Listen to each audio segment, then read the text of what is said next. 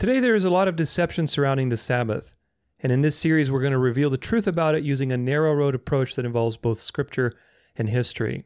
In this introductory episode, we're going to see why the Sabbath really matters and why learning the truth about it might even be a matter of life or death.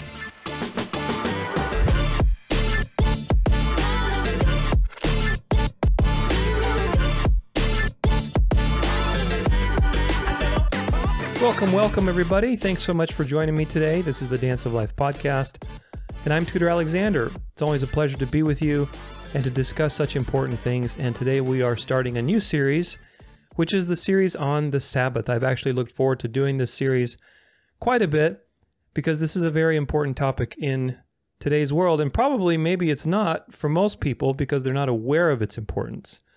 But my goal with this series, and especially with this episode, this first introductory episode, is to impress upon you the importance of the Sabbath. Now, there's a lot of deception around the Sabbath, and that's why I decided to create this series, because not only has it been very meaningful and life changing for me, but also in my own journey with the Sabbath, I've realized just how much deception there is on both sides.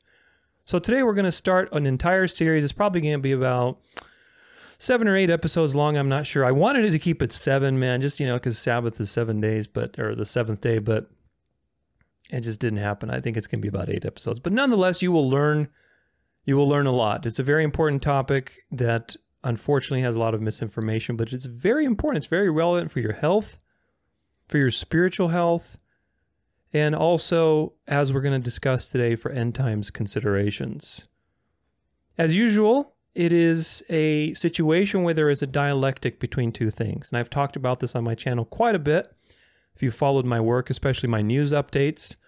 Um, by the way, make sure you subscribe, hit that subscribe button, and do so on my website, please, because that is the best way to stay in touch with me. YouTube, Rumble, all these different platforms, they, they do not let me control my subscribers in the sense of like having access to people and you know, if they ban you, they ban you. That's it. And there's a lot of shady stuff that they do. So make sure you subscribe on my website. That is by far the best way to do it. And it's free. I, I send out content. It's content is free for the first week. Most of my content is free. I have a lot of stuff like Bible studies, encouragement, uh, audios, different things that are great for your faith.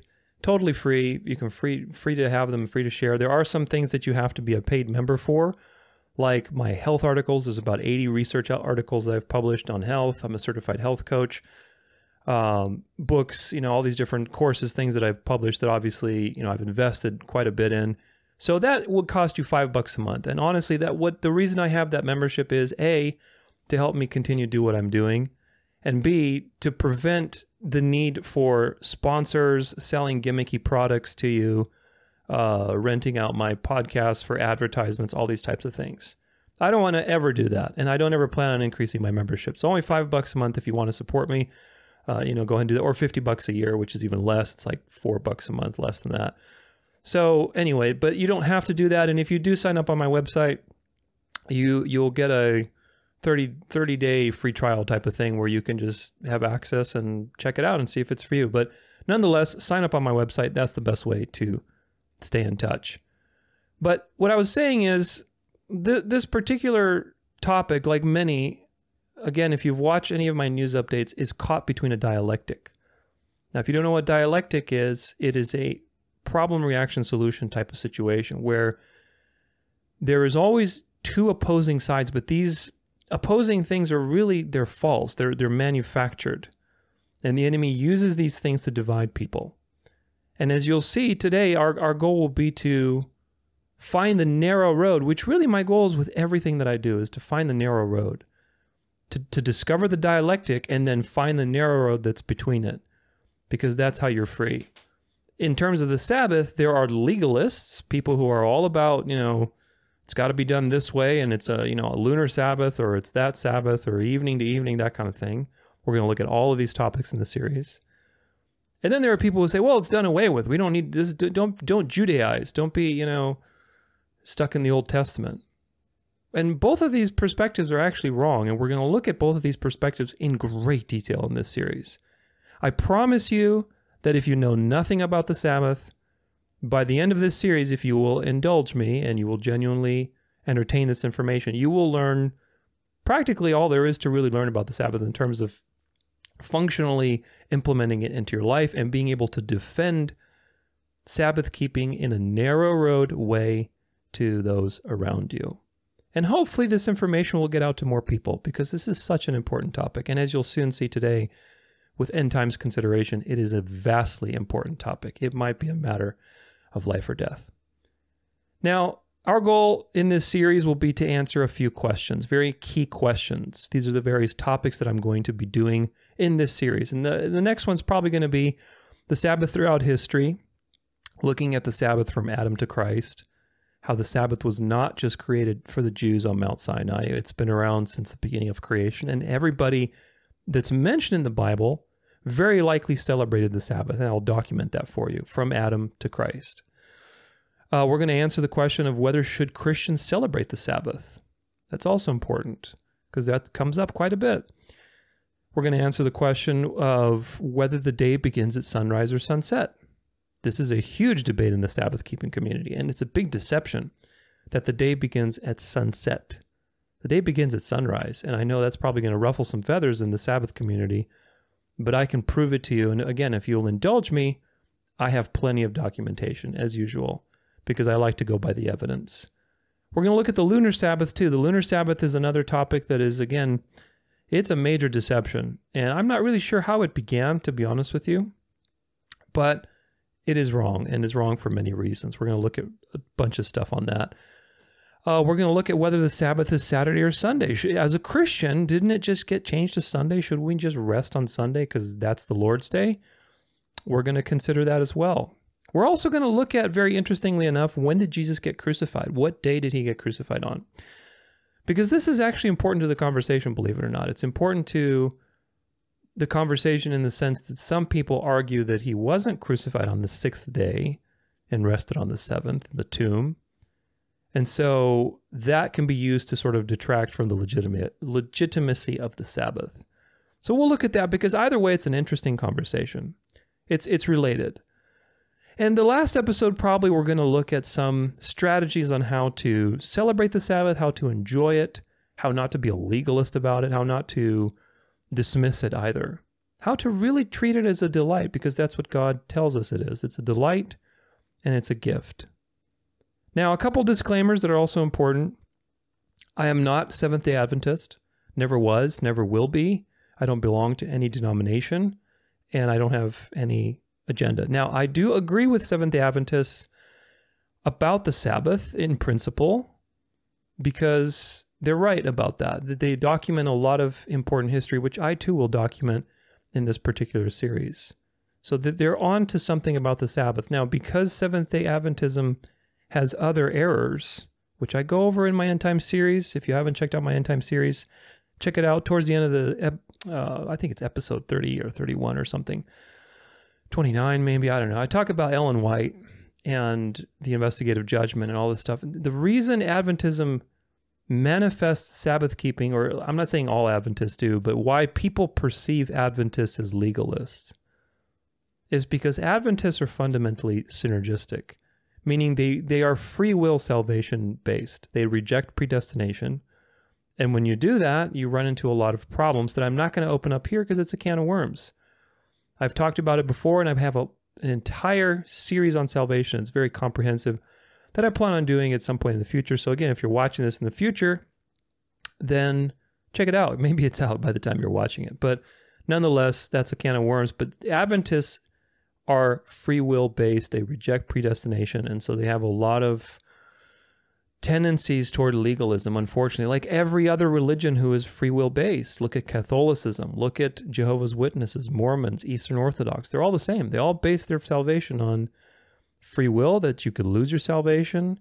The investigative judgment gives you no eternal security, no assurance of salvation. And so you have a lot of problems that unfortunately color something like the Sabbath with this striving, with this striving and with this necessity and all this kind of stuff with obedience. Of course, we have to obey, but we obey because we are born again and we enjoy obeying because it's a delight.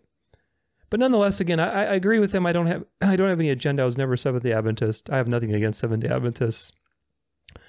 But I will say this the Sabbath is more complicated than even Adventists might realize. And we're going to look at that in this series because it is it is fairly complicated once you get into calendars and tracing the actual seventh day and all these types of things with proleptic calendars. Now, if you don't know what any of that means, don't worry about it.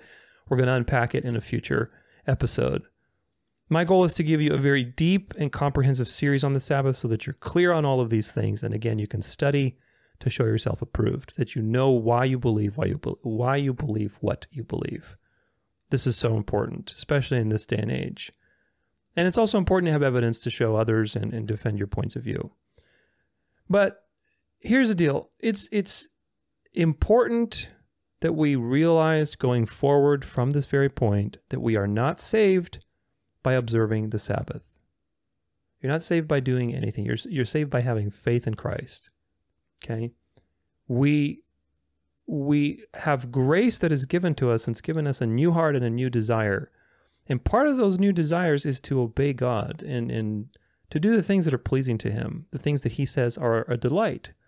And one of those things is the Sabbath. So, my goal is that you will see the truth through this series and it will convict you because the outcome is for your good. It's for your, your spiritual growth, for your health, for your connection with God. It, like I said, the Sabbath has changed my life. And it's been a big difference in my own journey with God. Now, grace, another important point to that, though, which will echo in the future episode when we talk about should Christians celebrate the Sabbath, is that grace does not give you a license to sin, in a sense. Now, most people are ignorant about the Sabbath, so it is what it is. My goal is to awaken people from that ignorance. But once you really know, like if you go through this series with me and you learn the truth and you still refuse to do it, that's something that you need to take up with God and to really look into. Again, I'm not pushing a legalistic view of the Sabbath, and hopefully you will see that as we proceed. I'm pushing a narrow road, the, the true way of looking at it, which is a delight and something that was given to us as a gift for our own good. Now, if God gives you something and intends it to be for your good and you refuse to do it even after you realize that it's something that He gave you, that is a sin, I believe. I think that that is a hard issue that we need to take up with God. So I'm not accusing anybody, but look, when you get a pardon in a courtroom for committing a crime, the pardon doesn't mean that your crime was okay or that you can go and do more crime. It just means you were pardoned. We have grace from God. We are not evaluated by our perfect performance. We're evaluated by faith in Christ. But also, that doesn't mean that we can just ignore God's principles and rules and things that He left for us to follow in and to be conformed to the image of Christ by the, the Sabbath, as you will learn, is a moral commandment. And we're going to look at that in a future episode. But it's a moral commandment. So if you believe as a Christian that stealing is wrong, then you should also believe that not spending time with God on the day that He delineated is also wrong for many reasons. Now, the first reason, there's two real reasons I really want to impress upon you today of why the Sabbath matters and why it's so important. The first reason is health. And I mean that in a physical way, I mean that in a spiritual way, emotional way as well. It is good for your health. In Mark 2, verse 27, Jesus says, And he said to them, The Sabbath was made for man, not man for the Sabbath. This is an important guiding principle in today's study and really the entire series. The Sabbath was made for you. You weren't made for the Sabbath in the sense of like some sort of obligation. The Sabbath was made for you. Now it is a command; it's a moral command, but it was made for you. It was, it, it's a good that God created for you, which is really important. In Exodus, if we look in the Old Testament, we see the theme of being refreshed. Exodus 23, verse 12 Six days you shall do your work, but on the seventh day you shall rest, that your ox and your donkey may have rest, and the son of your servant woman and the alien may be refreshed. So, all these people, even people who are foreigners, by the way, the alien being the, the, the sojourner, the traveler, was expected to observe the Sabbath, which is an important point that we'll make over and over again, especially in the next episode on, or in a future episode on the whether should Christians celebrate the Sabbath. If we look in the history of the Sabbath, we will see that even foreigners and sojourners were expected to rest, even though they weren't Israelites, which is very important. But what's the goal? The goal is to be refreshed, so that you may be refreshed. That's the point. You're going to work, work, work, and you have to you have to have a way to reset that. God has, in His genius, provided a way to actually reset, which is intentional resting that is focused on Him and on the source of life. Today we have a weekend, but a weekend is something that we spend doing superficial things, going to the movies, eating, drinking, focusing on ourselves. These things are temporary refreshments. They don't actually reset us the way they should.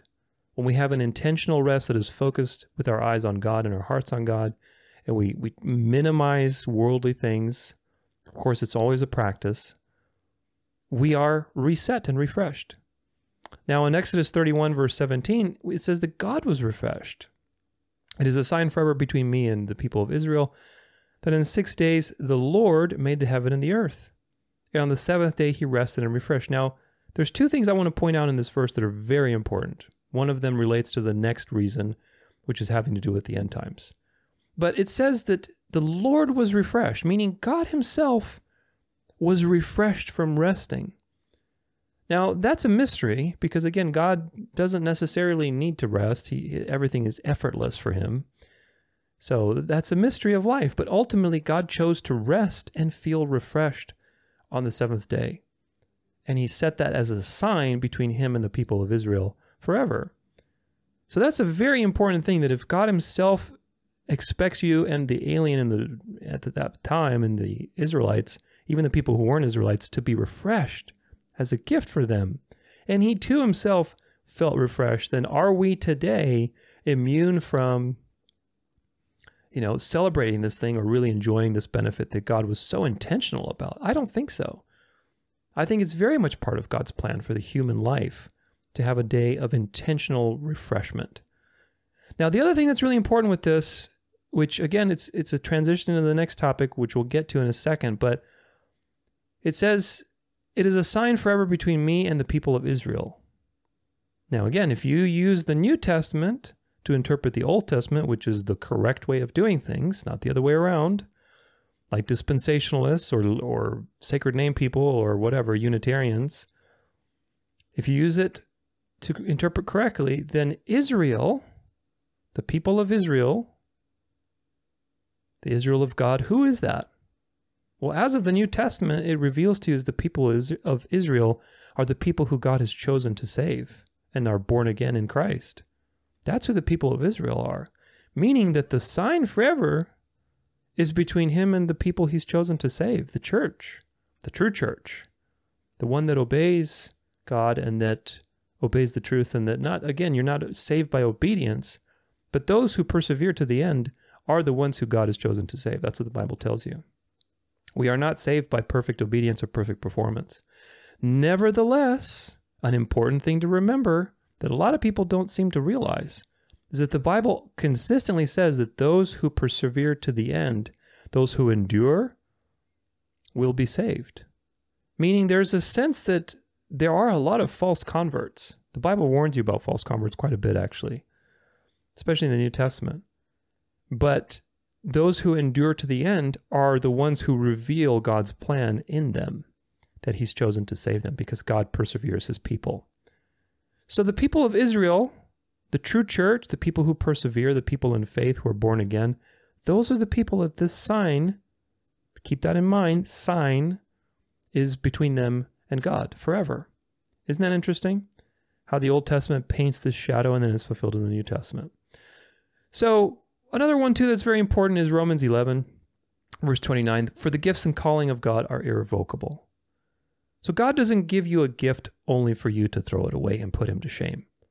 That's impossible. That's why the gifts and calling of God are irrevocable. Salvation is a gift.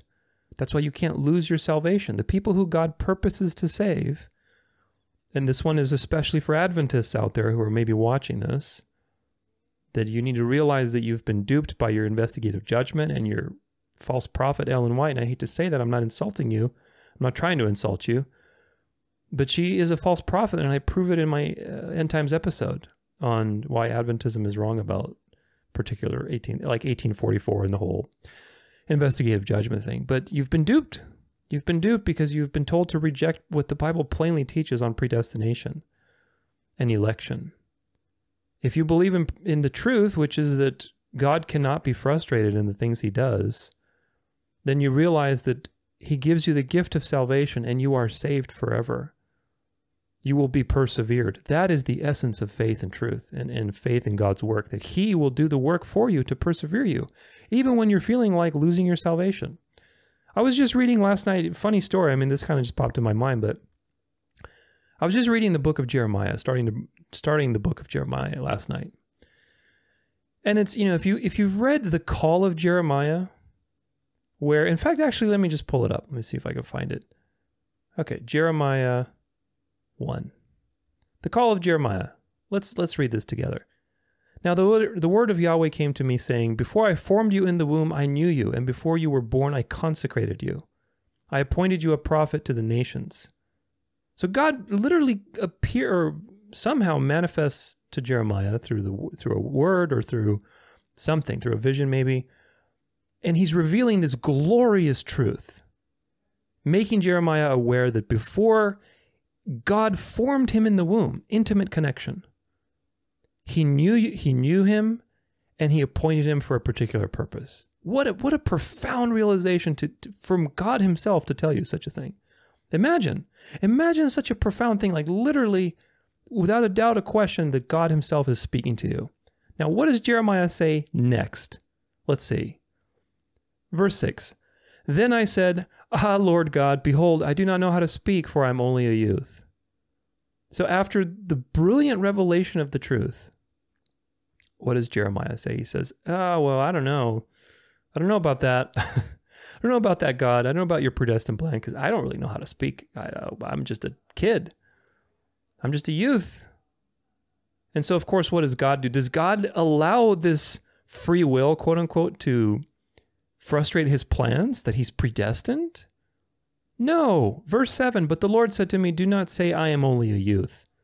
For to all whom I send you, you shall go, and whatever I command you, you shall speak. Meaning, you're going to do what I tell you. Don't worry. I'm going to give you the power. I'm going to give you the strength. I'm going to give you the knowledge. I will persevere you, regardless of how you feel right now in the moment that you are incapable of fulfilling this particular plan. So this is the this is the point of of the whole thing that if you reject predestination, you're really left with your own works and righteousness. And it's it's a tough road out there because you have no assurance of salvation. But if you embrace what the Bible teaches you about predestination, it is a profound truth. And what that means is that the gifts and calling of God are irrevocable. You cannot lose your salvation. Now, how that ties to the Sabbath is that the Sabbath is a gift. And what does that mean in terms of all these things we're discussing? Well, it means the Sabbath is irrevocable. It's it's given to you, and you're going to have it probably forever, even in eternity. We're probably I don't know how time is going to work in eternity. It'll be largely meaningless as far as aging goes, but I'm sure maybe there will still be a structure of time of seven days. I don't know. That's it's speculative, but my guess is probably based on everything that I've looked at, and you'll see maybe uh, with uh, the next episode from Adam to Christ, you'll see that this is probably the case. Again, who knows, but it's very likely. Now, the Sabbath has implications on our normal health, just from being able to stop working and, and stop the stress from work, check out of the world, rest intentionally, these kinds of things. For me personally, the Sabbath has changed my life immensely.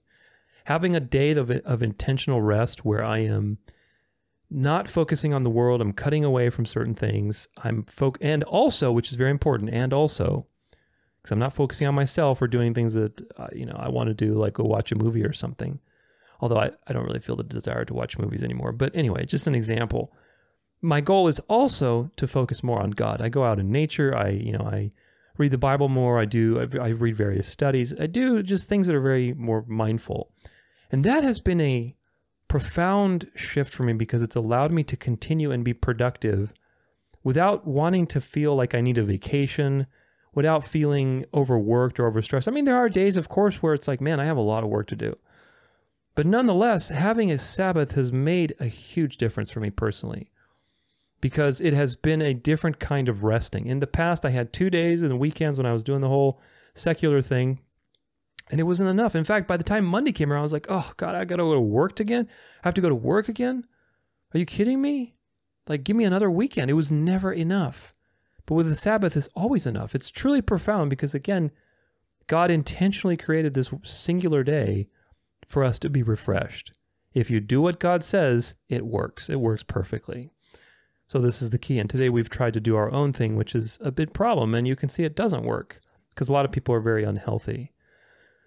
And again, the whole one day thing is is it seems like it's just one day, but one day spent intentionally with God makes a huge difference in your life. I like I said, I have had no reason and desire to go on vacation whatsoever. I really haven't. Because vacation is an invented thing. God never said go on vacation. In fact, if you read the Bible, there's never a thing where it's like, yeah, okay, every three months, you know, take a take, you know, two months off or whatever. There's no such instruction in the Bible. The instruction is work six days, rest on the seventh. Because that is the cycle of life. That is the cycle that is optimal for the human being. In God's wisdom, He created that. And if we go by the rules, if we go by what God has said, then you will profit. That's the point. If you break the rules of chemistry, you're not going to profit. If you break the rules of physics, you're not going to profit. Of course, you're not going to break them, but if you disobey them, let's put it that way. You know, if you, if you break the rules of life, if you disobey the rules of life in general, you are not going to profit because this reality is one of rules. Again, we're not saved by rules, but the rules matter. So, conclusion the Sabbath was designed for our healing and our well being. It's also a treasured gift from God because it's a specific day dedicated to spending with Him. Very, very important. If you're a born again believer, what I just said should convict your heart. God, the God of the universe, the only God, has literally created a day for you to spend with Him, given you time and an audience and a, and a space to be with Him. And of course, He's always there, but the Sabbath is extra special for that. It was designed for that, it was made for man. So that should convict you a little bit because the next thing we're going to talk about is very important and it has to do with end times. Because how you understand this topic may make a very big difference in what is coming on the earth. Now, I want to give a caveat, which is that I have an entire end times series. And there's an episode on the mark of the beast that I discuss in great detail the things that I'm going to present to you here. Although we are going to look at it here as well to some degree. There is very likely, the evidence points to a very likely reality that the Sabbath may be an issue in the end times with the mark of the beast. Now, Adventists have a, a, teaching around that, but also they tie it in with some Ellen White stuff, and you know you can get lost in the weeds. But nonetheless, I'm going to present to you the evidence. If this sounds crazy, then indulge me. Let me present to you the evidence, so that you see that this is not a crazy idea. It's not as crazy as you think. In fact, it's actually very, very likely, and that's why I'm motivated to create a series on this. Why, why I have a whole episode on this. Why we're talking about it here in the very beginning on why the Sabbath matters because it could be an issue of life or death in the sense of mark of the beast.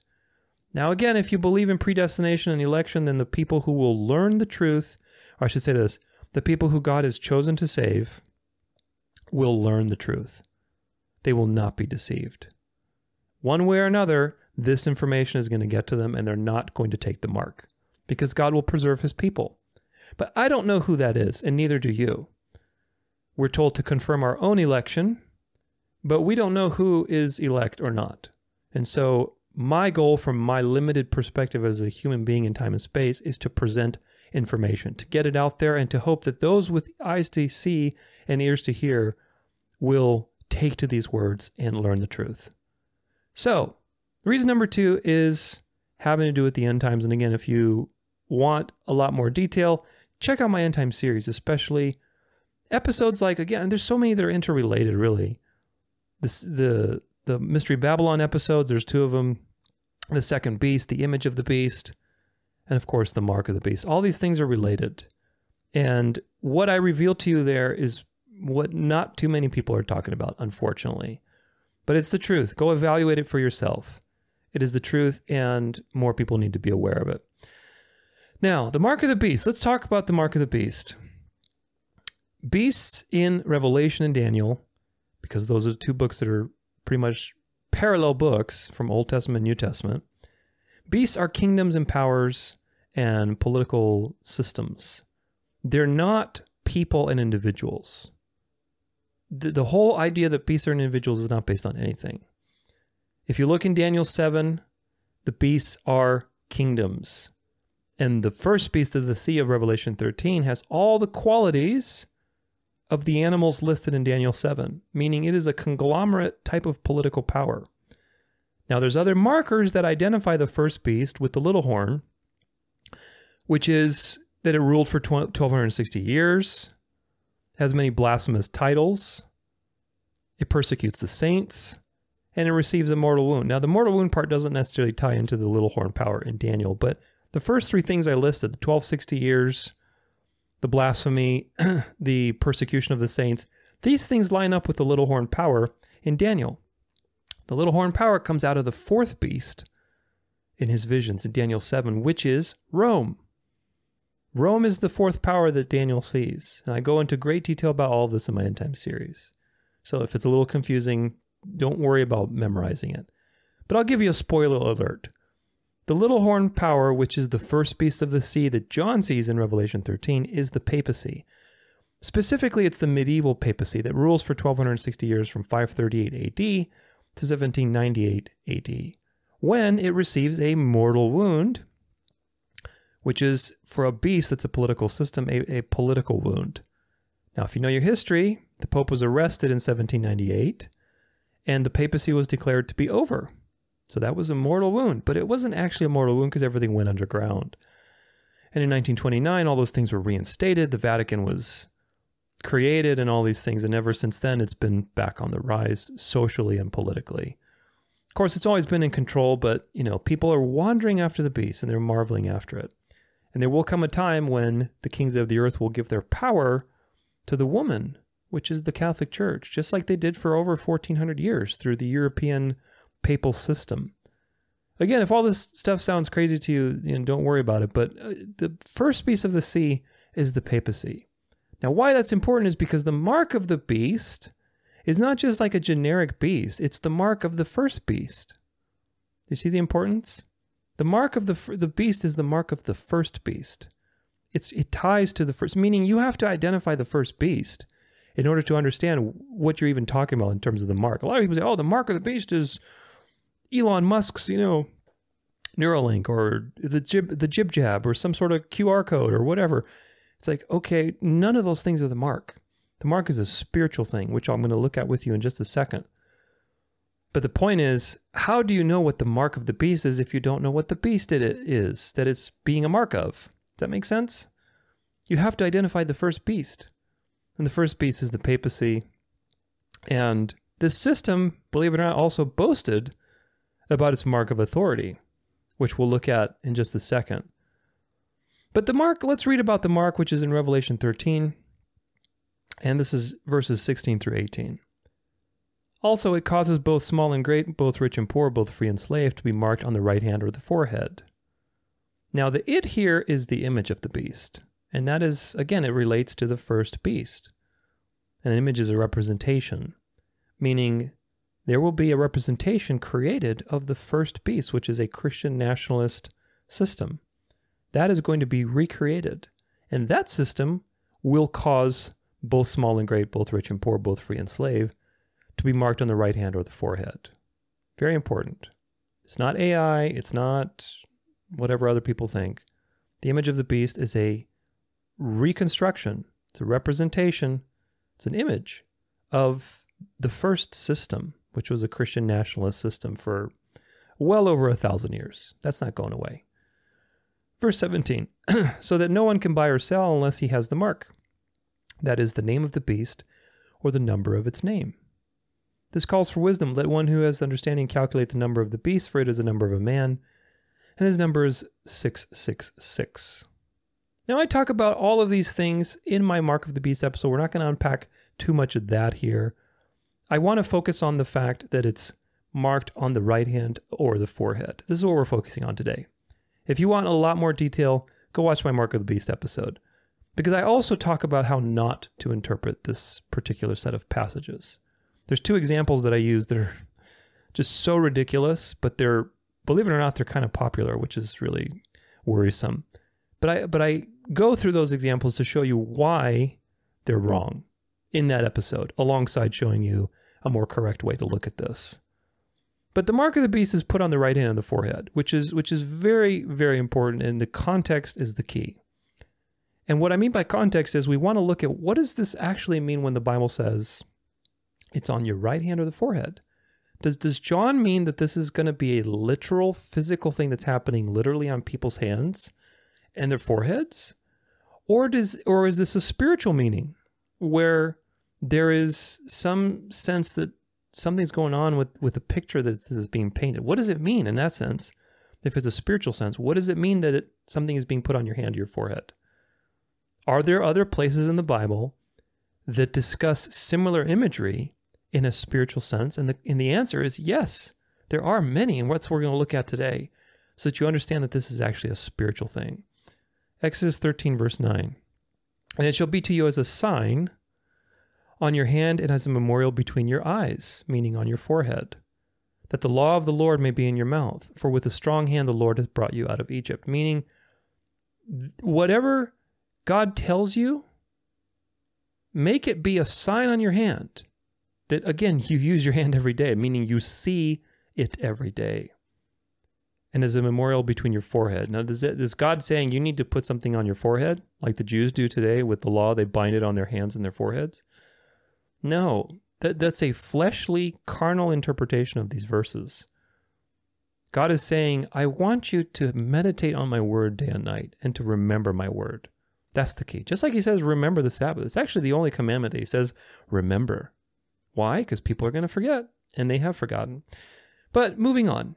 Exodus 13, 15 through 16. For when Pharaoh stubbornly refused to let us go, the Lord killed all the firstborn in the land of Egypt, both the firstborn of man and the firstborn of animals. Therefore I sacrifice to the Lord all the males the first that first open the womb, but all the firstborn of my sons I redeem. It shall be as a mark on your hand or on or frontlets between your eyes. For by a strong hand the Lord brought us out of Egypt. Now, what is the mark in this particular case? The mark that is on your hand and between your forehead is relating to the, the Passover, the, the fact that God saved you from slavery with a triumphant hand that ended in the climax of killing all the firstborn, both animals and, and the Egyptians' sons. That he destroyed them utterly and humiliated them. Remember that. That should be a mark on your hand and in between the frontlets of your eyes so that you never forget that God is supreme. Of course, the Israelites did forget. They didn't follow his instructions for it to be a mark on their hand and their forehead. But again, this is about spiritual things. The hand represents action, the things that you do. You're using your hand all the time. So if you have a mark on it, oh, there we go, got to remember. And your forehead, same thing. In your mind, what do you believe? So, hand is related to actions, forehead is related to your beliefs and attitudes. Exodus 28, verse 36 through um, 38. This is a little bit longer passage, but it has to do with Aaron and, and the high priest and the plaque that's on his forehead. You shall make a plate of pure gold and engrave on it, like the engraving of a signet, holy to the Lord, meaning set apart. Keep this in mind because this is actually a very important picture for what we're going to talk about with the seal of God, which is coming up next. So he's got a, an engraving of pure gold, holy to the Lord, meaning set apart for the Lord, meaning elected, chosen. And you shall fasten it on the, and you shall fasten it on the turban by a cord of blue. It shall be on the front of the turban, meaning on the front of his forehead. It shall be on Aaron's forehead, and Aaron shall bear any guilt from the holy things that the people of Israel consecrate as their holy gifts. It shall regularly be on his forehead, that they may be accepted before the Lord. Very, very important verse because, again, this paints a picture of something spiritual. Whatever God does is not just, when He does these types of physical things and instructions, it's not about the physical. It's always, always about the spiritual and what picture He's painting by using the canvas, the living canvas of Aaron and the, the robes and, and, you know, all the turban and all these different things. So now compare all that that you just read about Aaron with, basically on his head holy to the Lord, meaning this is your elect, you're saved. This is who you belong to, the spiritual reality, what's written on your forehead. It's your identity. Now compare this to the seal of God, which is throughout Revelation. Verse 7, Revelation uh, chapter 7, verse 3. Do not harm the earth or the sea or the trees until we have sealed the servants of our God on their foreheads.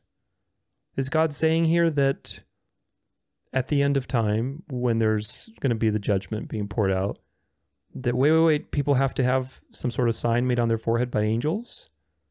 Or is this something else going on? We'll talk about it in just a second. Revelation 9, verse 4. They were told not to harm the grass of the earth or any green plant or tree, which, by the way, tree is, is a picture for believers, but we talk about that in the series.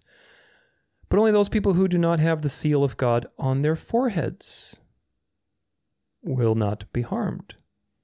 Revelation 14, verse 1 the Lamb and the 144,000. Then I looked, and behold, on the Mount Zion stood the Lamb with the 144,000, who had his name and his father's name written on their foreheads. Are we going to have an actual name glowing on our foreheads, or does this mean something else? Now, if you're a dispensationalist and you read these things literally, like there's only 144,000 Jews that are saved, which that's kind of it's a low number if you really think about it. You are very carnally minded. 144,000 is a number of perfection, i.e., if you are in line with what the Bible says about predestination, God will save who he has purposed to save. The people who need to learn the truth will learn the truth. And those people will be sealed because that's what it says in the New Testament. That the Holy Spirit that is given to you when you're born again is the seal that is our guarantee. Ephesians 1, I didn't even plan for this actually, but let's go to Ephesians 1 uh, 14. Let's see if it's in here. Yeah. In him you also, this is verse 13. In him you also you heard the word of truth, the gospel of your salvation, and believed in him. Were sealed with the promise of the Holy Spirit, who is your guarantee of your inheritance, by the way, Adventists and other people who are free will salvation. He's the guarantee. Can you revoke a guarantee from God? No, because the gifts and, of, and calling of God are irrevocable. Romans 11 29. But he's your guarantee until we acquire possession into the praise of his glory. So you being born again, being a true born again Christian, is God's down payment, proof to you that Christ's work was perfect and that you will inherit the earth with him. What a profound truth. What a profound reality. And so many people rage against this truth. It blows my mind, really. It really, you're raging against your own security, which is it's nonsense. But this is the seal. The Holy Spirit is the seal. Now, if we go back to Revelation 14.1 with the, the Lamb and the 144,000, what do you think this means? This means the people who God has chosen to save will be saved. In the greater context of Revelation, you, you see you see these constant pictures of here's the bad guy and the villain and what they're doing. Oh my gosh, they're really bad. It's a really horrible villain. But wait, God is going to save everybody he's purposed to save. You see these contrasting pictures all the time. It's like he gives you the bad news, but then he gives you the good news, which is even better and gives you complete assurance. This is one such picture where you saw Revelation 13, which is right before this chapter, of the villain. You see the first beast. He's terrible. He's got blasphemous names, seven heads, crowns, blasphemous titles on his names. He's destroying the saints. He's persecuting for 1260 years. He's just this world power that's ruling with an iron fist. Then you see the second beast who's deceiving people into building an image of the beast. And then they take the mark and everybody's just being deceived. It's like, oh my gosh, what's going to happen? Then Revelation 14, God tells you, don't worry. 144,000, meaning completion. 12 times 10 to the third. So you have numbers of completion 12 representing people from all tribes and tongues, all the people of Israel. Remember, Israel of God, which is a conglomerate. times 10 to the third, which is, is a number of completion. When you list it three times, it's completion. That's what 144,000 means. And they have their name, name of the Lamb and of the Father's name on their foreheads. That means they've been sealed. That means they've been born again. They've learned the truth and they've been saved. So God is giving you the good news. But nonetheless, again, we're dealing with forehead and seals. Revelation 22, verse 4, they see they will see his face, and his name will be on their foreheads. Again, is God telling you that at the end of time, when you get your resurrection body, you're going to have either Jesus or, again, doesn't even specify the language, but God's name literally tattooed on your forehead or glowing or something? Is that what this is saying? Is, is it that basic and carnal minded? No, of course not. Revelation is a spiritual book, especially Revelation, because it's a very symbolic book. And it's telling you, you your identity, your very core, what you think about every single moment is going to be God. What a beautiful thing to be totally renewed, to have a, a renewed mind that doesn't think of evil things, that doesn't have any evil thoughts, has no fear, no anxiety. It is just present with God. That's what this means. And his name will be on their foreheads. So we we see this pattern, and we're going to come back to the seal of God in, in a little bit later in this episode. But we see this pattern of forehead, forehead, forehead, hand, forehead. That is very important. There's more in the Old Testament that I want to look at, though. But I wanted to compare Aaron's plaque in Exodus, which again, pick Old Testament is picture of the New Testament. I wanted to compare Aaron's plaque with Revelation and the seal of God, which is a which is a contrasting thing. It's contrasted with the mark of the beast. We're going to come back to this point, so put a pin in it. But the mark of the beast, which is counterfeit election, is the devil's version of his chosen people. But it's the devil didn't choose anything. It's God who chose not to reveal himself to those people, and he just gave them gave them over to the devil. And they will take the mark of the beast. That's going to be the devil's final show. He's going to have his own counterfeit eternity, counterfeit golden age with his counterfeit elect people. It's not going to last very long because Jesus says that the days were shortened for the sake of elect, for having people alive, meaning when all this stuff goes live, you know that we're in the final, final, final hour of all things. But I wanted to contrast this thing because this this theme of again, the devil's counterfeiting all the time. The seal of God and the mark of the beast. They're related. They're they're they're talking about the same thing, meaning who do you obey? It's not physical seals or a physical mark. But let's look at some more in other places in the Bible. Deuteronomy 6, verse 8. You shall bind them as a sign on your hand, and they shall be as frontlets between your eyes. What is he talking about? He's talking about the law and the commands that God has given you. Deuteronomy verse 6. And these words that I command you today shall be on your heart. Meaning, when he says later, you shall bind them as a sign on your hand, and it shall be as frontlets between your eyes. The Jews of today, again, that are very carnally minded, that are putting all these things in their bodies, that's not what God commanded you to do. So that you, everybody can see you and see you praying and see what you're doing and, and, you know, have this visual expression of your prayer.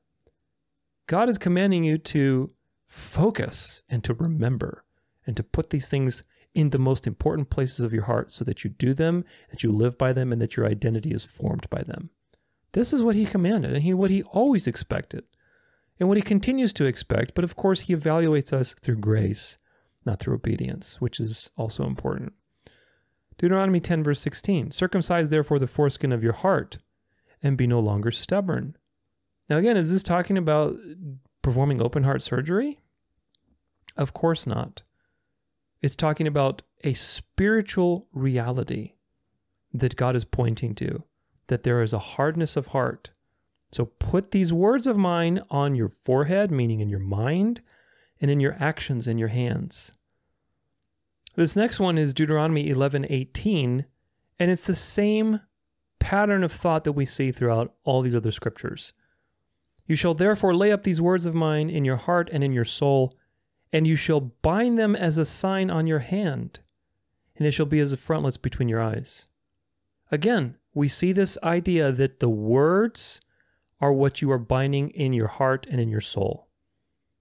The the picture of binding them on your on your hand and on your uh, frontlets between your eyes, meaning your mind, your forehead, the thing that you think about the most, That's what God, that's his expectation. Again, he doesn't evaluate us based on performance, but that's his standard that you meditate on what he says every single day, every moment. You have it right between your eyes so you don't forget because we forget so easily. But again, these are spiritual things. They're not, it's not talking about a physical thing where you're putting physical prayers on your hands and your forehead and you're shaking up and down and, and just trying to make a whole physical thing out of it. It's a change of the heart that God wants and a change of habits. Isaiah 44, verses 3 through 5. For I will pour out water on the thirsty land and streams on the, on the dry ground. I will pour my spirit upon your offspring and my blessing on your descendants. They shall spring up among the grass like willows by flowing streams. This one will say, I am the Lord's. Another will call in the name of Jacob, and another will write on his hand, the Lord's, and name himself by the name of Israel. Now, again, is God, you have to be consistent because if you read Revelation literally and you read these things literally, then you have to say, well, is God saying that? He's obviously painting a picture of the new covenant here, where he's pouring out his spirit and regenerating hearts. Is God saying that when he does this, people are going to feel so motivated that they're actually going to write God's name on their hand? Is that what he's saying? Really? Like you have to be consistent and see that the pattern is always about spiritual things. It always is about spiritual things. What God is saying here is that when people will be born again, when he's going to pour his spirit out, people will change their identity, who they are. I am the Lord's. I am I belong to God. I no longer belong to the world and to the devil. I am the Lord. I'm going to write on my meaning that every time you look at your hand, if you had something written on there, you would remember, oh, yeah, that's right. That's how frequent you're going to remember, and it's going to be part of your identity, as if you wrote something on your hand. So, again, these are spiritual things, very, very important. Now, in Revelation, if we go back to Revelation, chapter 17, verse 5, we see Mystery Babylon in her forehead.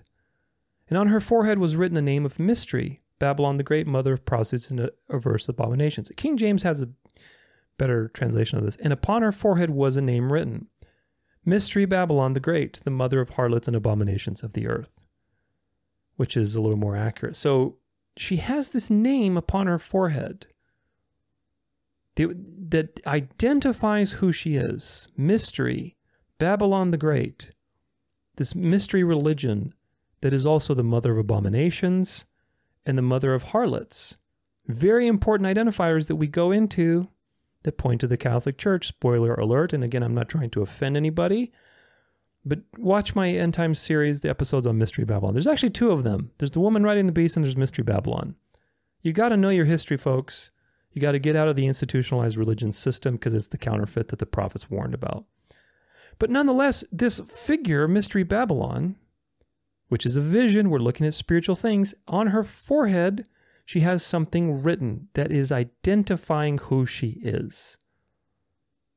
So we also know in, in the Bible throughout, like the Old Testament, especially with the Israelites, the forehead also denoted your willingness to believe. Like when, when God would say, you have a strong forehead, you know, like your forehead is like a rock, like you're not you're stubborn. You're basically stubborn and proud and arrogant, and you're not letting any new information in. Hard as a rock, and and uh, you know, or a weak forehead, meaning you're susceptible to, you know, various ideas. So th- this idea of the forehead is pointed to quite a lot throughout the Bible, to denote your mentality, your mindset, your spiritual aptitude, your identity. In this particular case, with Mystery Babylon, and the other ones like with the seal of God and Aaron and stuff like that. So what is the point from all of these verses which we looked at? Hopefully you've gotten it, but the point is that the mark on the forehead on the hands in Revelation is not something physical.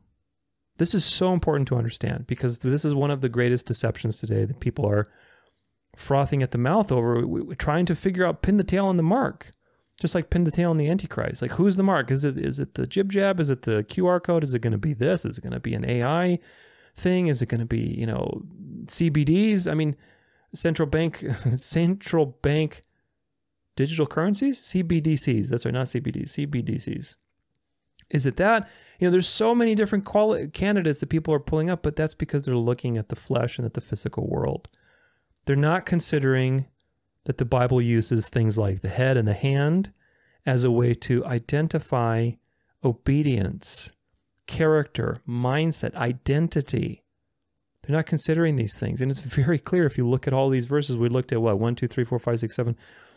Over 10, 12 verses that clearly show that God is speaking about spiritual things, not physical marks on the forehead or the hand. The mark of the beast is going to be about obedience. It's not a physical thing. Now, it will be enforced with physical things for sure. There's a physical system, and that system is being made more and more integrated with IDs and digital IDs and ways like AI to track people. Yeah, for sure. But that's not the mark of the beast. That's not even the image of the beast. The image of the beast is, is a political system that is going to enforce this particular obedience to the first beast. Which, again, if you watch my series, it all makes so much sense. It really does, folks. A lot of people will say, oh, that's not true or this sounds crazy. Please watch my end time series, especially the episodes in question that I outlined. So, now there's an objection, there's an objection to this which is that the word charagma, which is the Greek word for mark in the original language of Revelation, charagma means physical mark. So you see, it's a physical mark. It has to be a physical thing. Well, again, this is an example of poor hermeneutics, meaning Bible interpretation principles. The word is charagma, but what is the context? John saw a vision Vision has physical things that are supposed to be representations or pictures of more spiritual things. Because he also saw a red dragon, a giant angel with a giant ball and chain, uh, you know, locusts, a woman riding the beast. All these things, if you're going to insist that charagma means, even though, yes, charagma does mean physical mark, in the context of just itself, but when you place it in the context of a vision, does it still mean a physical mark? No, it doesn't. It just means that John had a vision of people getting a mark on their hand or their foreheads, which represents something spiritual, obedience to this beast. If you believe it's a physical thing, then you also have to be consistent and say, well, there's going to be a red dragon flying around. There's going to be a giant angel with a ball and chain. There's going to be a woman that just shows up riding some giant dragon, and people are going, the kings of the earth will just pledge their power to this woman because she has a, red dragon as a pet. I mean, it, it's ridiculous, really. But you have to be consistent. You see, you can't you can't say, well, charagma means physical mark, so it's got to be a physical mark. No, you have to be consistent. And if you're consistent, it doesn't make sense anymore. So the real truth that it points to is that it's a spiritual reality. So that objection is null and void. Now, another thing I want to present you with is this. In Daniel 7, we go back to Daniel now, but again, Revelation and Daniel are parallel books. The first beast of the sea is the little horn power of, of Daniel. And in Daniel, th- this little horn power that comes out of Rome, which is the same as the first beast, which is the Catholic papacy, is described as that he will change times and laws. Daniel 7, verse 25.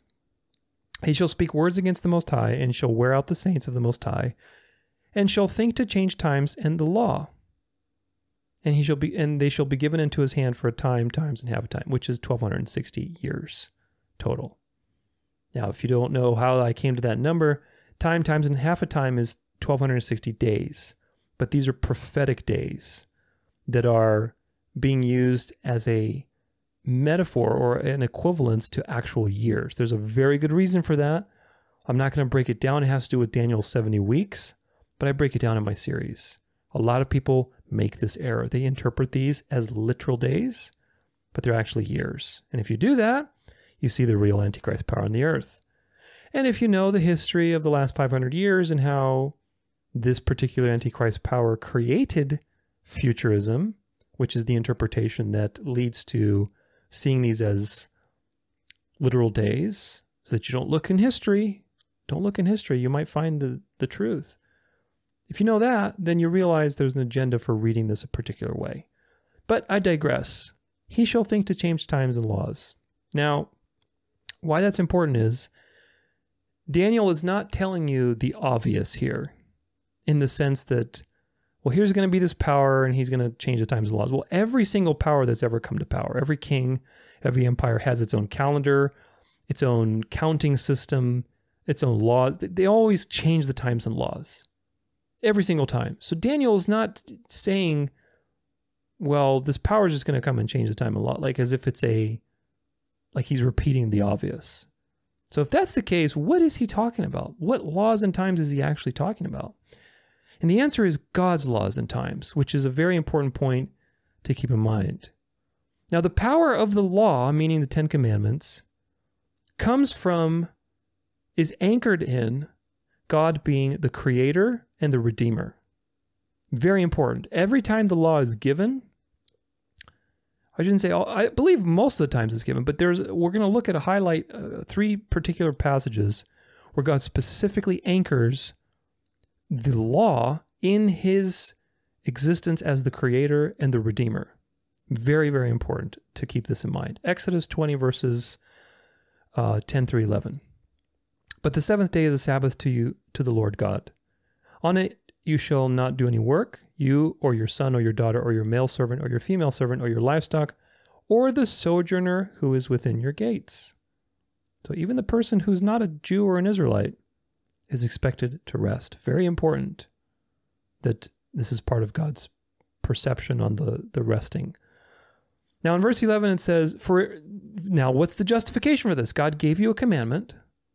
Gives you a, he gives you a law what to do with the Sabbath. Then he explains why. For in six days the Lord made heaven and earth and the sea and all that is in them, and rested on the seventh day. Therefore the Lord blessed the Sabbath and made it holy. Now there's an important parallel here to both creation and redemption. The obvious part is creation. God created everything and he rested. But if you understand that resting on the seventh day is also a picture of Christ resting in the tomb on the seventh day, as the as the final act of the the, redemp- the redemption of mankind, the revelation of the plan of salvation, is resting. He's it is finished. It's done. And and God rested in the tomb. This is a picture of both creation and redemption. Very interesting. But nonetheless, this is what anchors the law. Why should you rest? Because God rested, and He's the one who created the world. He rested because He created the world. Do you see how it all comes together? Very, very important. We're going to comment on this in just a bit. Exodus 31, verse 17. It is a sign forever between me and the people of Israel that in six days the Lord made the heaven and earth. And on the seventh day he rested and was refreshed. We read this verse earlier, but now I want you to see that, that the anchor for this verse and the command is because God is the creator. God created the world, and because he created, he rested. So therefore, you must rest. This is what is good. Deuteronomy 5, verse 15. You shall remember that you were a slave in the land of Egypt, and the Lord your God brought you out from there with a mighty hand and an outstretched arm. Therefore, the Lord your God commanded you to keep the Sabbath day. Meaning, the reason that I'm commanding you to keep the Sabbath day and to rest is because I'm the one who delivered you. I'm your Savior. So, the law that God gives this is all this is really so profound in how it ties into the mark of the beast. So I hope I will be able to explain this clearly. The law is grounded in God being the creator and the redeemer. Now, you know that Satan wants to counterfeit God and everything that God does.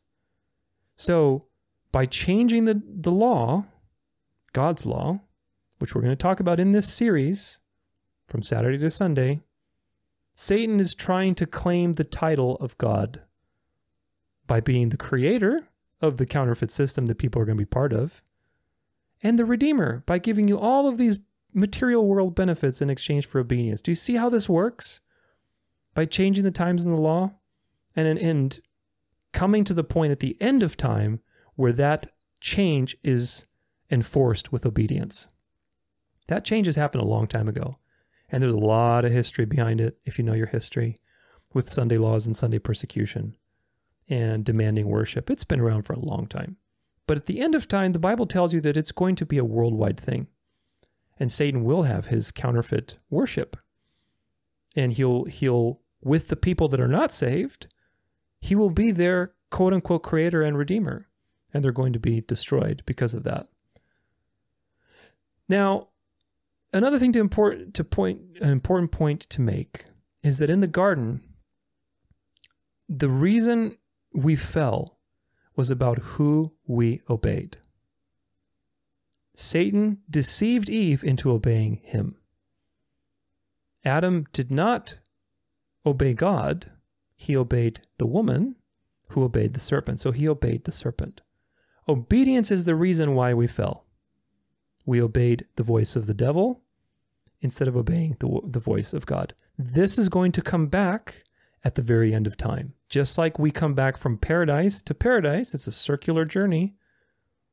We come back into that same challenge. The same challenge that mankind fell from grace from will be the same challenge repeated at the end. Now, of course, I'm not insinuating that the Sabbath was an issue in the garden where Satan tempted Eve, but obedience is the issue. And as you can see clearly, this is the, this is the theme. Who will you obey when it comes down to it? Are you going to have faith in God as He, as your Redeemer, as your Creator, as your provider? Or is Satan going to be the one that's going to provide for you with the material salvation that He will offer in exchange for obedience? That's what it really comes down to. Who is your Savior? Of course, the occultists believe that Lucifer is the Savior, so they're going to be damned and everybody along with them. Now, in Nehemiah 10, verse 31, there's an important point about the Sabbath with selling and buying. And if the peoples of the land bring in goods or any grain on the Sabbath day to sell, we will not buy from them on the Sabbath or on a holy day. And we will forego the crops of the seventh year and the exaction of every debt. So people are coming back in line. And part of that alignment, getting back to doing what God said, is do not do not buy or sell on the Sabbath. You're not allowed to do that. You're, you're profaning the Sabbath if you're doing that. Now, the mark of the beast says that you will not be able to buy or sell unless you have the mark. Isn't that interesting? Meaning, Satan's counterfeit will be completely tied to the use of this world. If you want the privilege of buying and selling and being part of this world, you will be required to obey. How that is going to be enforced, I have no clue. I speculate on it in my Mark of the Beast episode, but I, I be honest with you, I don't think anybody really has a clue. But nonetheless, it's very clear where this is headed and how they will structure reality in this new system. How it's going to be enforced, we'll see. Certainly, there's the technology to do that. You know, who knows? Maybe you'll need some sort of proof that you went to church on Sunday. I mean, who knows? In a Christian nationalist system, like it existed for 1400 years, it was fanatical. But now add the digital world and all of this surveillance and all the things that we have. It's a crazy, it's a crazy time to be alive. Again, if you think that sounds crazy with the whole Christian nationalism thing, watch any of my end times updates or uh, news updates or end, end times episodes towards the end, especially. You'll learn the truth on these things. But again, Satan is trying to be the counterfeit. So the people who take the mark will acknowledge that Satan is the creator of the false golden age system, the world peace that's coming, uh, and the savior, the redeemer, the one who gives you all these material benefits in exchange for obedience, the one who's, who's your provider, the one who anchors the law. But it's not God's law, it's, it's the law, it's the counterfeit law. Do you see how this works? Satan wants to be God, and he knows that the Sabbath is the thing that uniquely identifies God to the law. Anybody can make, look, anybody can, we all have a, God gave us a conscience. Okay, this is an important point to keep in mind. God gave us a conscience that is very aware of things like, okay, don't steal, don't kill, those things are wrong, don't bear false witness. We know that. We know that instinctively, meaning it is natural for laws in governments to arise that respect the Ten Commandments because they're they're basic to life. Don't kill, don't don't don't steal, don't uh, adultery. All these things are universally wrong, and it's natural for anybody to come up with, say, okay, we need to stop doing this. But now, what anchors God specifically to the Ten Commandments? You ever thought about that? What anchors God specifically to the Ten Commandments? We're going to come back to that. It's the Sabbath, and you're going to see how that works. But nonetheless, Here's the deal the, the real danger that we're approaching on this end times horizon that is coming very quickly is not the deep state, it's not the globalists, it's not the atheists, it's not the communists, it's not Islam, by the way, as the dispensationalists think. It is a Christian nationalist system. It's a Christian nationalist empire, and I go into such great detail. I cover it in my news updates, so check the news archive on my website. You can look up practically anything there. Just type in Christian nationalism. It'll pull it's a good search engine. You'll find a bunch of stuff there, but you'll see the truth. And if that's the case, you have to realize that what was history like for over 1400 years under a Christian nationalist empire? What was it like? Because history repeats itself, and it will. So, conclusion the mark of the beast is not something physical or literal. It is not a chip, not a vax, not a blockchain tattoo, not a QR code, none of this stuff, because it is about your actions and your heart. What do you do and what do you believe? So when when people will take the mark, it may be enforced with those things, but when people take the mark of the beast, what it's telling you is that some people are going to obey in their actions without really necessarily ha- believing it, but still they're doing it because it's comfortable. They don't want to deal with the consequences. And some people will be totally in love and adoring the beast and believing this is a good idea. In either case, both of those people are not saved and they never were saved. But nonetheless, this is what it's describing on the hands and on the head, just like we looked at so many other verses. So you have to reject that and you have to know what the mark is. In Matthew 15, verse 11, uh, Jesus says, Hear and understand. It is not what goes into the mouth that defiles a person, but what comes out of the mouth that defiles a person. Nobody can force you to take the mark.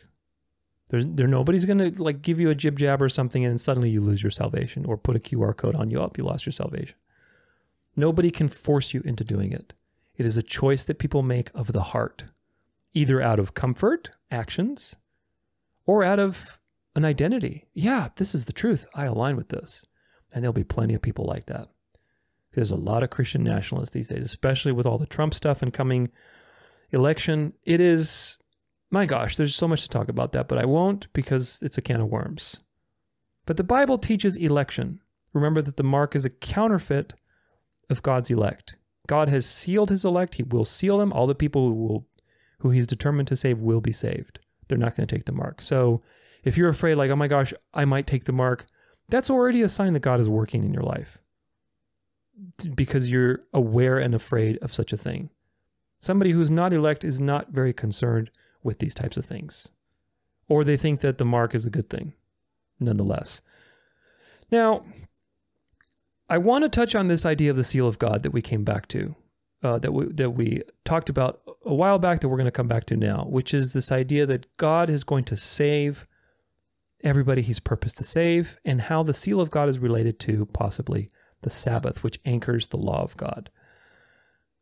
Now we see the seal of God throughout Revelation. We looked at that previously through all the different chapters from Revelation 7 to 22. We looked at the 144,000 as a symbol of completion, that whoever is going to be saved, who God has determined, will be saved. You can be sure of that. You're not going to accidentally take the mark. Now, this is not, again, it's not talking about the Jews. So if you disagree with that, then watch my end time series. Watch my documentary on why the Jews are not God's chosen people. So you can stop having such a Jewish focused view of the end times, because that's a deception. But again, compare this to the mark of the beast, and you have opposites now. You have seal of God, mark of the beast. Now, a seal in ancient times was a seal that basically denoted certain things about a king. It denoted their title, their name, and their territory. Three things, very, very important. Whenever you had a, a, seal from a king, it would tell you who that person, or I guess even like a, a vice regent, it would just tell you the authority, that what's your title, what's your name, and what territory are you governing. That's your seal. Now, if you notice, the Ten Commandments anchor, or I should say, the, the Sabbath anchors God's authority in the Ten Commandments and giving the law. He's the lawgiver. And how do you know he's the lawgiver? Because he rested on the seventh day. And that's part of the commandments. So that ties the commandments to God specifically. Because again, many people could come up with the idea of, well, we shouldn't kill, we shouldn't steal because you have a conscience. It's normal, it's natural law in some sense. But what distinguishes the Ten Commandments from any other governmental system which has regulated these things before is one commandment that is unique. It's unique to God. No other commandment in history is the same like the Sabbath. There's no other god or goddess or whatever else in history that has commanded their people to rest. Do you see how profound this is? I really hope you you delight in the the the genius of God in doing this. Because any other god, fake god or false god or, or king could come around and say, "Don't kill, don't steal." There you go. You have a righteous king, and he's just so good. He's he's the lawgiver. But what really authors God as the creator of the law, the giver of the law, the moral lawgiver, is the fact that he commanded you to rest. No other God in history could afford to do that because no other God in history is the provider that would say, Yeah, rest. I'll provide for you on that day. They can't do, they don't have the power to do that. Do you see the genius in how God identifies himself through the Sabbath and through the commandment to rest? So not only does he give the commandment, it's a moral commandment for you, but in doing so, he links the entirety of the moral code to himself because he rested on the seventh day as the creator of heaven and earth. That's your territory. The Lord, that's his name, Yahweh. And the title, creator, creator of heaven and earth, God. All three things are a part of the Sabbath. And the Sabbath authenticates God as the moral lawgiver of all those laws that he gave, the Ten Commandments. All of them come from God. Why? Because the fourth one uniquely identifies who gave the law, both in the sense of a seal, like an actual seal, like name, title, territory, all the verses we looked at where God is identifying, He's giving you the law, then He justifies it or gives you the seal, to, to the stamp of approval, so tells you where it's from. The Lord, creator of heaven and earth, He's the Redeemer. So he, he tells you his his t- name, his title, his territory, and his function. Really, like what's what's God's function? Well, He's the Creator. He's the Redeemer. He's the Provider. So the Sabbath is uniquely relevant to God, and it's unique from God as a moral command, which ties everything else into it. Now, this is a very important thing because, again, it comes back to who do you obey? if the Sabbath is the seal of God and is part of the seal of God, part of being sealed, and it is, it is a counterfeit that the devil has created that will that he will enforce at the end of time, then that means that people who are chosen to be saved, that who will be part of that final generation, which I believe we're living in it, to be honest with you. I think we're in that final generation. But nonetheless, people who are part of that final generation who will be saved will come to the realization that the Sabbath is the truth on the seventh day. Because, again, I don't know how. My guess is this my guess is that as these things become increasingly more obvious, right now they're not. I've talked about them, but they're not that obvious. You got to really look for them. But they're there. They're there. But my guess is that as they become increasingly more obvious, more and more people will wake up. They'll wake up to the truth and they'll be saved. They'll they'll get the seal of God, which again, remember, the seal is really the Holy Spirit sealing you. You're being born again, you're sealed. But part of that seal in the moral sense, the moral commandments is also related to the Sabbath. If you are born again, especially towards the end as things become more obvious, you will realize that this whole enforcement of the first day of worship somehow, however it's going to be, you're going to realize that that's the deception because the Holy Spirit's going to open your eyes and you're going to keep the seventh day. You're not going to keep the first day. Again, who knows how it's all going to play out? But you're going to realize the truth. The people who will be saved will be saved. And God will open their eyes, preserve them, and prevent them from obeying and pledging their allegiance to Rome. Very interesting. Again, I don't know how it's all going to play out. I don't think anybody really does. But it is going to be an issue of moral obedience. Interestingly enough, in Revelation 12, uh, 14, verse 12, it says, Here is a call for the endurance of the saints. Again, those who endure will be saved. But it doesn't mean that you don't have assurance of salvation. It just means that those who actually endure, you can look back on your life and say, oh, yeah, that was God doing it. He endured me. That's what that means. But nonetheless, those who endure are the one who ones who are saved. But it says also those who keep the commandments of God and their faith in Jesus. Now again, we're not saved by obeying the commandments. But is the Bible telling you, revealing to you something very important here? Because again, this is Revelation 14. This is the 40, 144,000. This is the people who are sealed, who right at the end of time, remember, let's think of context here, even though you shouldn't read Revelation linearly or chronologically, I should say. There is something to be said about the order of these chapters. Revelation 13 previously is the mark of the beast, is the image of the beast, the first beast, all these things that are talking about this final system and how it's going to enforce worship. Then it tells you in Revelation 14 hey, don't worry, everybody who's going to be saved will be saved. The seal of God will be on their foreheads. And towards the end of that, the message of the three angels. Now, again, the Adventists are all about their three angels message, which I'm I'm not preaching here. I'm just saying towards the end of that chapter, it says, Here's the call for endurance of the saints, those who keep the commandments of God and their faith in Jesus. Interesting that this is mentioned, that the commandments of God are mentioned in context of all the things that are going on with the mark of the beast, the counterfeit election, the seal of God. It mentions to you the commandments of God, those who keep the commandments. Because why? Maybe that might be an issue towards the end. Maybe that might be an issue towards the end. Now, the question is this Does the seal of God, does the Sabbath, do the end times, do the commandments, do all these things have something to do with each other? Is there something in common? And the answer is yes. Very likely so. Very good candidate. The question is how will people worship or be forced to worship? And I just I, and I talk about that in my end times series on the mark of the beast in great detail. We're going to talk about it also in this series towards the end when we look at whether the Sabbath is Saturday or Sunday and what happened with Sunday. But I want to briefly outline it today here.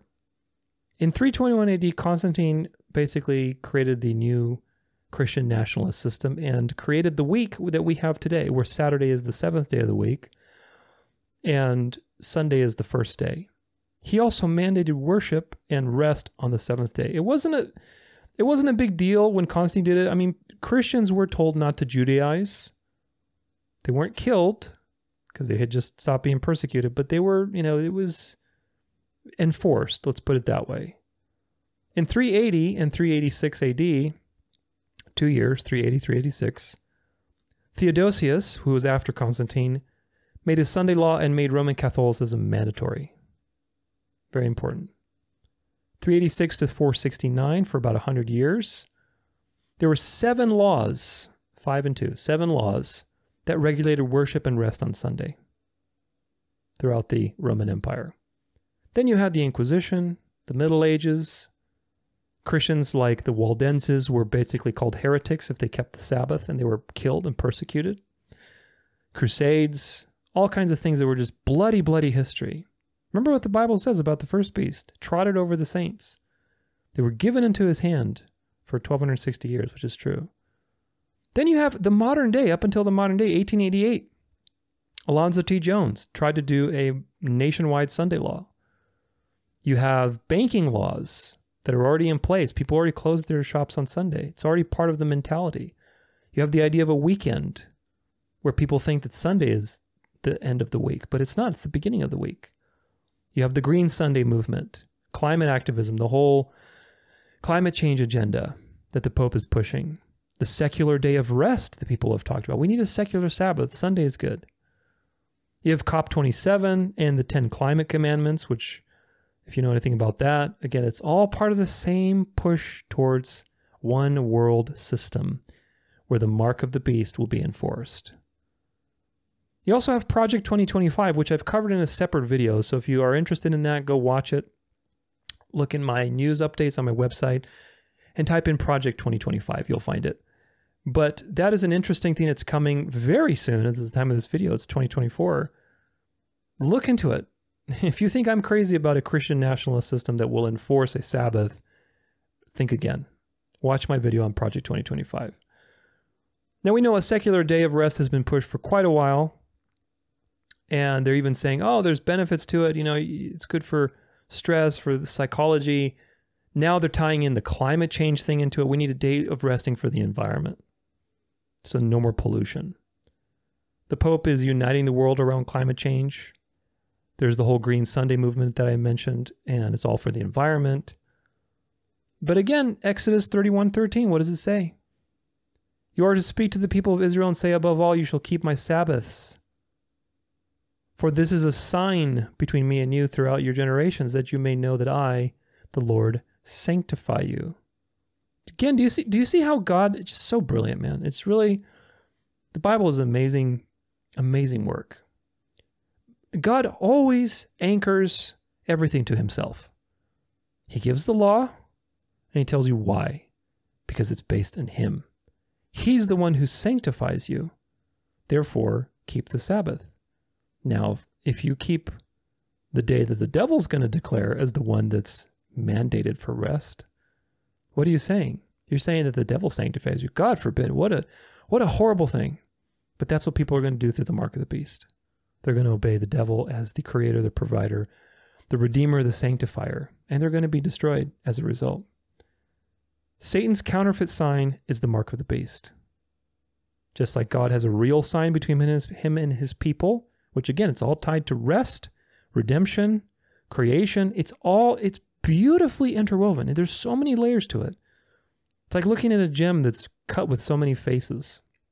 It's truly profound how it works, but it's all tied to God. And of course, Satan wants to counterfeit that, and the occultists believe that Satan is the savior. If you don't believe me, go read The Secret Doctrine. Go read uh, Isis Unveiled by Helena Blavatsky. Go read those things. Look into them. That's what they believe. Now, God has decreed that the occultists, the devil worshippers, will have their false golden age. God has decreed that the devil will be worshiped. Why? To test this final generation and to prove his plan of election that only people that he chooses to redeem and give supernatural awareness to will wake up. Because what does Jesus say? The deception will be so great. Matthew 24, I believe it's verse 24. I could be wrong, but the deception will be so great that even the elect would be fooled if it were possible. If it were possible to fool God's elect, they would be fooled. That's how great the deception is going to be. What's the point? The point is that without God supernaturally intervening in your life, giving you the Spirit, giving you the seal, and sealing you, you would be deceived. That's how profoundly deceptive what's coming on the horizon is going to be. The golden age is going to be very real. It's going to be false golden age, but it's going to look and feel very good. And you're going to be part of it through the mark of the beast. And you're going to have to make a choice at some point where you say, I don't want to be part of this system. I don't want to worship the devil. I don't want to pay homage to this false love and light and this false prosperity and this false peace. I don't want to be part of that. It's going to be very seductive. And those who the Holy Spirit has sealed and redeemed and opened their eyes will wake up. That is the good news of the Bible that nobody will be lost. But the devil will be worshiped. And that's going to be to separate the elect from the non elect. Because the mark of the beast there would be no point. The, the, let's, here's another point to keep in mind. The only reason there's a mark of the beast is because there are elect. Make sense? There, there's always been elect. But the mark of the beast has to do with the final generation to separate those two clearly so that God's glory can be revealed. Because only through God's power will you be able to see the truth. And I hope that this series will wake you up to the truth. And I hope that this episode has woken you up to the importance of the Sabbath, both as a as a health thing for your health, for your spiritual health, and as a way to be wise about the end times. Do not be deceived. That is how Matthew 24 opens up. See to it that nobody deceives you. And remember what Jesus said in Matthew 24 that even the elect would be deceived if it was possible by what's coming down the pipeline. So I hope you've learned something. I'm excited to get into this series with you. There's so many important and interesting bits of history and scripture we're going to be going over. If you have any questions about these things, always feel free to email me at tudor at danceoflife.com. I'm always there for you. I might not get back to you right away, but nonetheless, shoot me an email if you have a question, if you're struggling with understanding how to practice the Sabbath, if you are coming from a legalist background, if you're coming from a background that says, oh, no, it's not, it's done away with, and you're trying to understand how to incorporate it into your life, then shoot me an email. I'm happy to answer any questions for you. The Sabbath has changed my life, and I truly hope it changes yours.